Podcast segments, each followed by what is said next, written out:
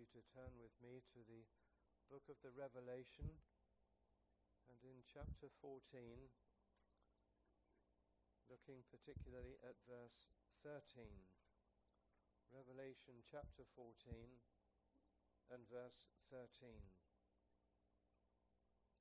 where the Apostle John writes, I heard a voice from heaven saying unto me, Write, Blessed are the dead which die in the Lord from henceforth.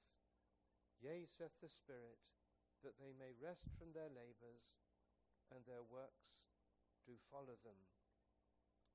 Blessed are the dead which die in the Lord.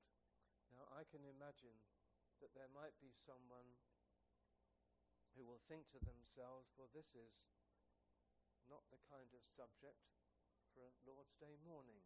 This is the kind of subject and text for a funeral service. Well, it is an appropriate text for a funeral service, but I would suggest to you it's very much an important text that we think of well in advance of any funeral. For what is the gospel about? The gospel of the Lord Jesus Christ is not merely to do with a different lifestyle from what we see in the world around us. It is not something simply to give us cheer for the difficult times of life. It is all to do, isn't it, ultimately, with where we go and what happens to us at the end. Now, there are people, of course, that rightly prepare for all kinds of things that may not happen. You go out in the morning and you think, well, the weather looks a bit iffy. And so I'll take my umbrella just in case. Or you go to the shops or you hear on the news that there's a shortage of one kind of commodity or another. And just in case I can't get this next week, I'll stock up today. Well, death is not a possibility, is it? It's not a maybe, it's going to happen. And the only exception to that is, of course, if the Lord shall return in advance of our death. Death is inevitable. The Word of God says, It is appointed unto men once to die, and after this, the judgment. So I say to you, if there's anything that we need to prepare for, it's this. And we find in this verse um, in, in the book of the Revelation a wonderful statement and a wonderful encouragement, to say the least, to be found as believers in the Lord Jesus Christ. Look at the words again. I heard a voice from heaven saying unto me, Write, blessed are the dead which die in the Lord. You notice there's a phrase there, halfway through there, that little clause, Blessed are the dead which die in the Lord. Now, what does that mean? We'll look at that in just a moment. But before we do, we have to draw a conclusion from this. Blessed are the dead which die in the Lord. It is therefore very clear that it is most horribly possible to die not in the Lord. And that's what the Lord Jesus was talking about there in John chapter 8. Do you remember what we read there? He spoke to these unbelieving Pharisees and Jews who didn't believe that he was the Messiah, that counted upon their own righteousness, that that's what would get them into heaven, or their Jewish heritage and lineage, that kind of a thing. But they wouldn't have it that he was the, the Messiah sent by God. They wouldn't have it that they needed him as a Saviour. And therefore he said to them, Ye shall die in your sins if ye believe not that I am He. So the opposite of dying in the Lord is to die in your sins. I want to ask you to follow my chain of thought here as I think of someone who goes through their life with no faith in Christ from the beginning to the end, How is it that we progress through life? Well, the Bible tells us, of course, that we are not only born in sin, we are conceived in sin. That's what David said in Psalm 51. In sin did my mother conceive me. Now, that's not a reflection upon David's mother. That's a state of the, the, the entire population of the world. We are conceived in a state of sin. We are conceived with Adam's guilt for Adam's first sin, and we're also conceived with a sinful nature. That's how we are. That's how we begin our lives in this world. And I think of someone who is therefore conceived in sin and then through life continues to live in sin. Sin of the heart, sin of the outward life, sin that is committed in knowledge and willingly, a life that is in love with the world, a life that is rebellious against God and disobedient to all his laws and rejecting him, continuing in sin and clinging on to that life of sin, suppressing concerns about the soul, shying away from this theme that we have before us this morning the end of life and death and what lies beyond. People they want, don't want to think about it, do they? I remember years ago in, um, in, in Chichester, where I was the pastor until last year, speaking to somebody out there in the street, or trying to, and he wouldn't have it. He was a, an elderly gentleman, and he was walking down the street with a stick, and uh, he realized what, uh, what the, the tract was that I was offering to him and wanting to engage in conversation. And he said to me, Don't talk about that. I'm worried enough about it, and I don't want to think about it. And he hurried along with his stick. And that's what people are like, isn't it? And they bury themselves in all the entertainment of the world and all of those things which will distract them from what is inevitably going to come. And we cling on to this life that we have in this world. And we can even stubbornly resist and refuse the gospel of God's redeeming grace. So there we have someone who continues to live in sin, clinging on to that life. And then, of course, the inevitable happens. Such a person will die in his sin. With all the lifetime of sin on heaven's charge sheet against that person, if you will. And there we are. Perhaps we've lived in sin, now we die in sin, our own sin, and we never sought the forgiveness of God in Christ. We wouldn't think about meeting him, but there he is. There he is. And we stand before him with all our sin, with this enormous charge sheet of sin after sin after sin after sin. And then, of course, we receive the wages of sin, which is death, spiritual death, separation from the God of grace forever and forever. Destined to feel the wrath of God eternally, punishment that shall never end, that awful anguish of soul and despair and eternal regret. That's what it is to die not in the Lord, but to die in your sin. Who wants to do that? Who's brave enough to face God with all your sin? The God who knows it all and the God who will pour out his judgment because that's the most definite statement that we have in the Word of God. The Lord Jesus himself had a great deal to say about it. And to pretend it's not going to happen to pretend that we can avoid it somehow has surely got to be the most foolish thing that we could ever do. But there's another way. We can die in our sin, or according to this verse that we have in the book of the Revelation, chapter 14, we can die in the Lord. In the Lord. I cannot conceive of a greater contrast between dying in sin and dying in the Lord.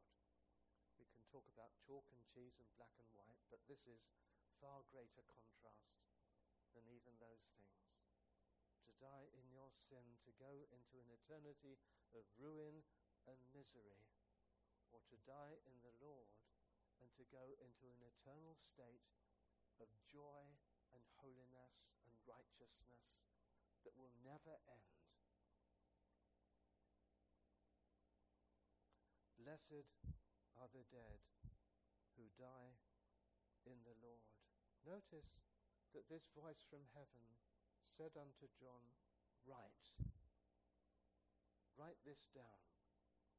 This needs to be heard. Well, of course, the whole book is, is, was, is written down, but uh, uh, there was a, um, a, command given earlier on about this, but, but it's a, singular command about this one matter. Write, write this down.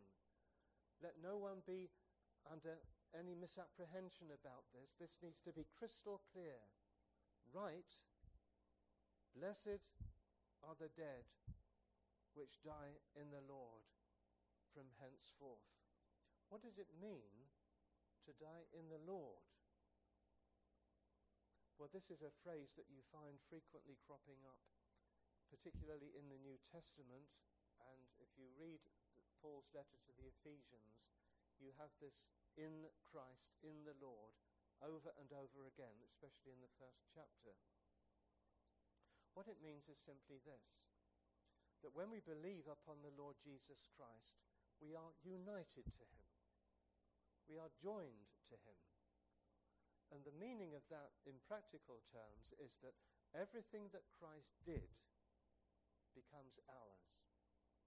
You think of his perfect life, the life of righteousness, the life that you, I, no one, no one born into this world could ever, ever live. We're always breaking the law of God. We have done from the beginning, and we shall do unto the end. But he was perfect. Perfect.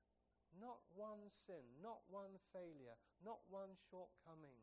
You could examine his soul, his heart, his life, and you would never find anything that is amiss. You would never find anything that was a contravention of the law of God. On the other hand, you would find him to be absolutely obedient and pleasing to God his Father from the beginning to the end of his life.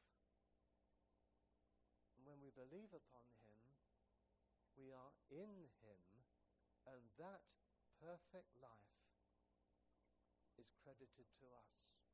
That's a wonderful thing, isn't it?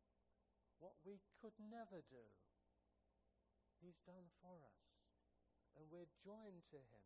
And that life is credited to us. And so when the Lord looks upon us, that's what He sees. And because that's what He sees, that's how He treats us. How has He treated Christ? He raised Him up from the dead. We shall be raised up from the dead. He was ascended into the glory of heaven we shall ascend into the glory of heaven. Christ is there at the right hand of the majesty on high to be there forevermore, and we shall be there forevermore in the glory of heaven. All that's true of Christ becomes true of us. And of course, the other side of the coin in our salvation is the dying of Jesus, the atonement that was made in his death. And I'm sure you're all very aware of what that meant when he went to the cross.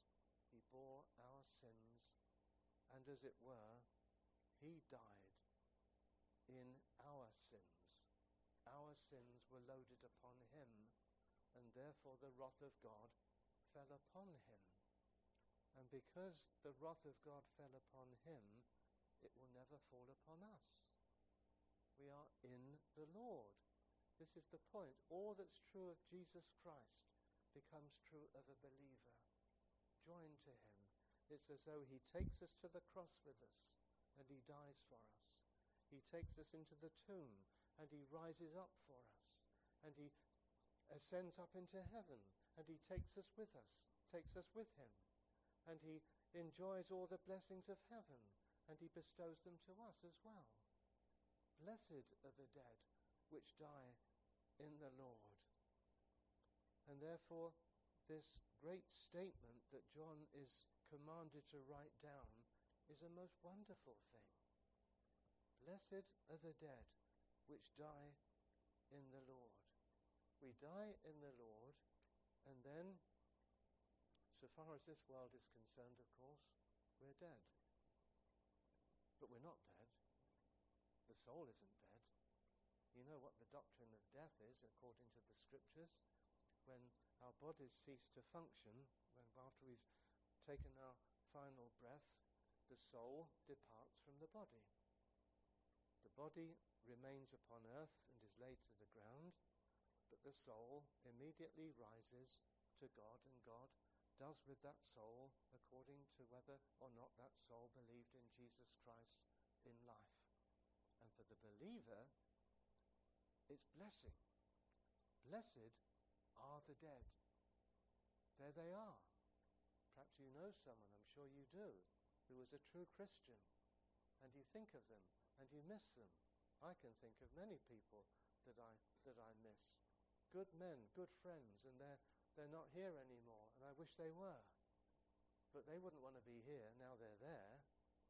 They're in the wonderful glory of heaven. And they're blessed. Blessed are the dead which die in the Lord. You've heard of the uh, great American evangelist of the Victorian age, the 19th century, D.L. Moody. He was uh, remarkable man that travelled about a lot. He came over to England to, to preach. He even preached to, for Spurgeon, I believe, at the Metropolitan Tabernacle. But he was a, a well-known figure, almost like a, an evangelical celebrity, I suppose you would call him, of his age and uh, the papers wrote about him and all the meetings that he held. And he said once, one day you'll read in the press that D.L. Moody is dead. And he said, when you read that, don't believe a word of it, because I shall be more alive then than I have ever been before. And that's the truth of it. Blessed are the dead. They're in the glory of heaven. They're with the Lord. They knew him in life. They put their trust in him in life. They died in the Lord. And he receives them into glory. And they're with him. And they're blessed. Some Bible translations use the word happy instead of blessed. I think that's a bit of a feeble substitute for the word blessed. Happy, yes, but there's more to it than that, isn't there? More to it. Not just happy, blessed. As blessed as even God can make them to be. More happy than anyone could ever be in this present world because there they are in the presence of Christ. Remember when Stephen, the martyr, in the book of Acts, when he was being stoned, he looked up and he saw heaven open to him, and he saw the Son of Man standing. Now, it's often been said that, of course, you usually find Christ referred to in that heavenly state as being seated. But Stephen saw him standing. And the, the comment made by many about this is that it's as though Christ is standing ready to receive him personally, ready to welcome. Christ died for him and died for him in order that he might go to be where he is, that he might be blessed forever. And there is the Saviour with his arms open, as it were, ready to receive him into that heavenly state.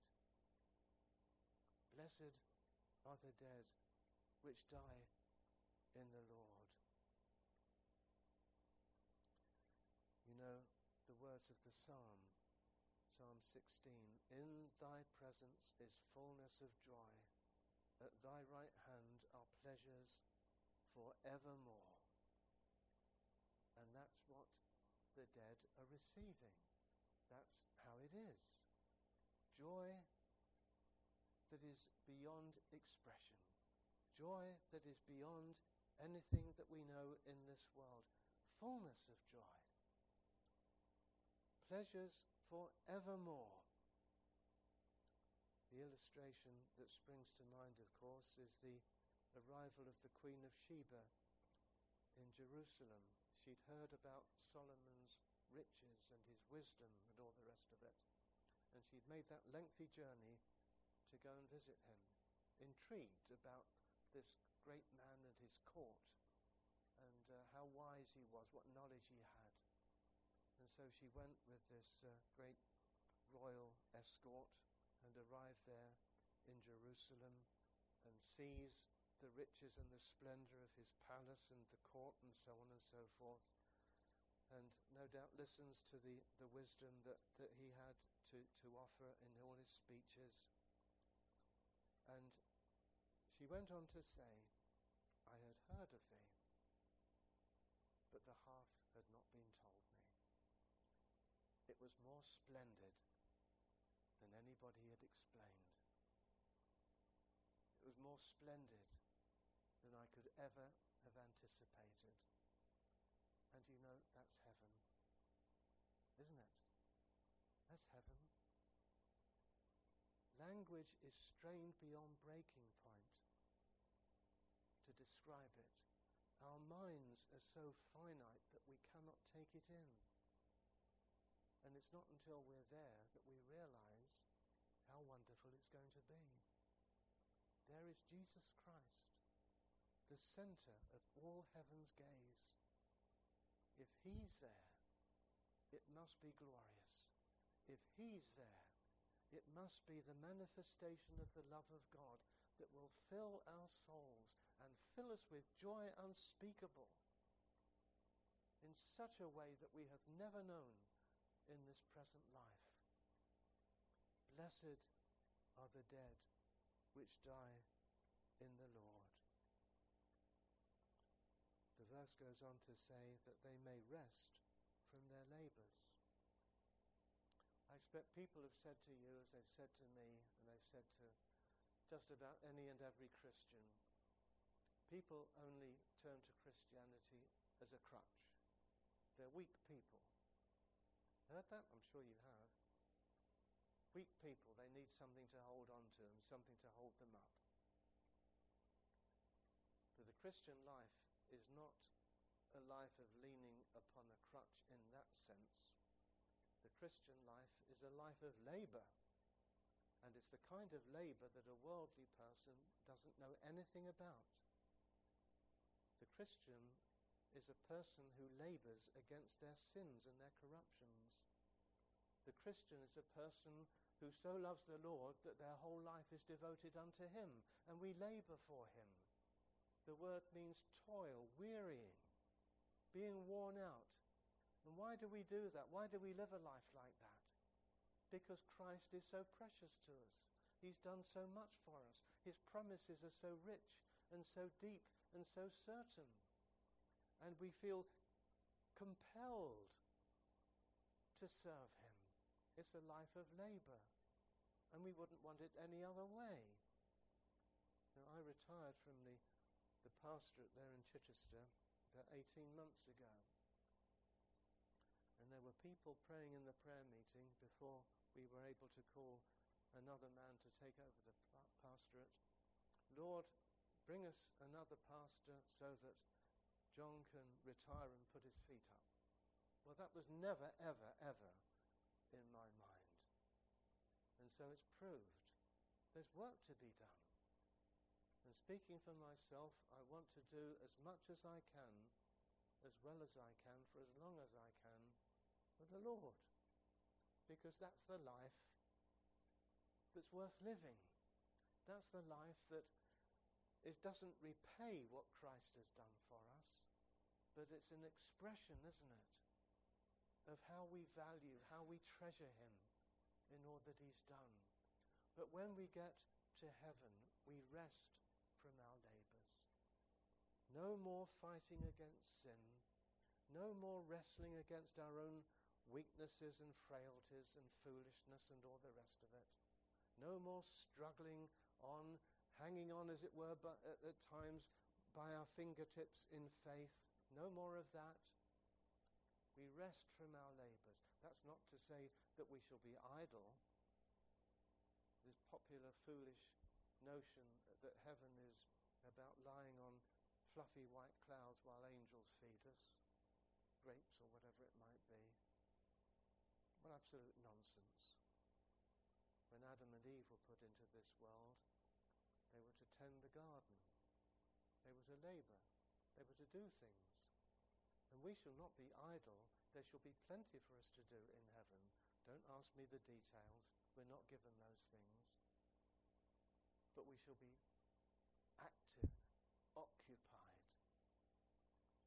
And you know, one of the chief occupations of heaven is to gaze at Christ and to behold him and to learn of him. What a prospect. What a prospect. Then it goes on to say, and their works do follow them. Works, what they did in their Christian lives for their Saviour. Works. Works for the sake of God. Works for the sake of Christ. Works for the sake of the gospel, for the kingdom of our Lord Jesus Christ. You know, the works of an unbelieving person as noble and as worthwhile as they may have been, are in the end, they're forgotten, aren't they? They don't carry forward into eternity. Someone may have invented penicillin or some great um, other scientific discovery or um, whatever it might be. You can use your imagination if you will. But um, when the end comes, all of that will be consigned to, to a forgotten history. But the works that we do in this world for the sake of God and Christ will not be forgotten. They carry forward into eternity. Do you remember the Lord Jesus spoke to those fishermen that he called to be his disciples? There they were, occupied with fishing, a very worthwhile kind of thing to feed the people and so on. But there they are, they catch their fish and they sell them in the marketplace, and then it's all forgotten and they go out and they catch some more. But it's a worldly kind of occupation, isn't it? But he said to them, Follow after me, and I will make you fishers of men. The fish are long gone, but the men that they caught in the gospel net are in the glories of heaven. The point is, it lasts it goes forward into eternity. You may say to yourself, well, there's not much I can do. Doesn't matter. Do what you can do. Do what the Lord enables you to do. It counts for him. He values it. He treasures it. Their works do follow them into heaven, into eternity. And the Lord has a way of rewarding us in eternity. So, dear friends, how is it that we shall come to the end of our days? Shall we pass from this world in our sin? God forbid. Or shall we pass from this world in the Lord? In the Lord. Belonging to Him, joined to Him, united to Him, inseparably, forever. As long as Christ is in heaven, we shall be in heaven with him. And how long will Christ be in heaven for? Eternally, never ending. And because he's there, we shall be there too. Because he lives, we shall live also. That's the blessing. Blessed are the dead which die in the Lord. If you've never come to Christ, dear friend, come to him today be united to Him, be joined to Him. And then when the end finally comes, you will be able to face what is coming. That whole prospect of death and the process, if you like, of dying with a Savior by your side and a Savior who stands to receive you into the glory of heaven and the blessedness that even now you cannot begin to comprehend. You see what I mean about a contrast? A contrast. Everlasting ruin or misery, or everlasting blessedness with the Lord forevermore. May it be that blessedness for us all.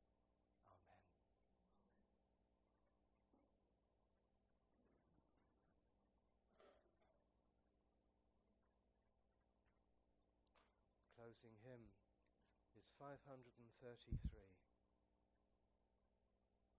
533. God calleth yet, at last shall I not heed? How long shall I refuse the grace I need? While pleasure fades and time's swift moments fly, shall still shall my soul in mortal peril lie. 533.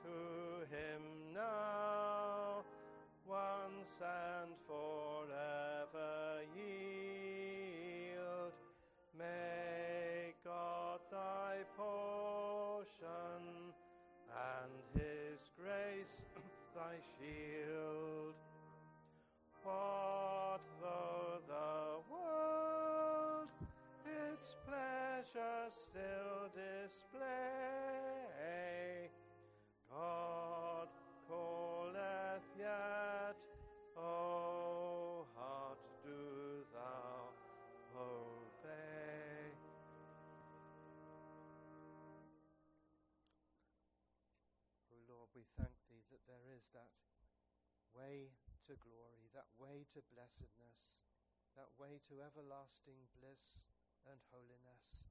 And that way is through thy Son, Jesus Christ. And, O Lord, we thank thee that through him and by him, that salvation that we need is promised and assured to everyone who truly believes. Or may there be that true saving faith in our hearts this morning and may we be able to look at the prospect of eternity with unbridled joy and expectation. Lord, look upon us, we pray thee, and make these things to be real in our hearts. And now may the grace of the Lord Jesus Christ and the love of God and the communion of the Holy Spirit be with you all. Amen.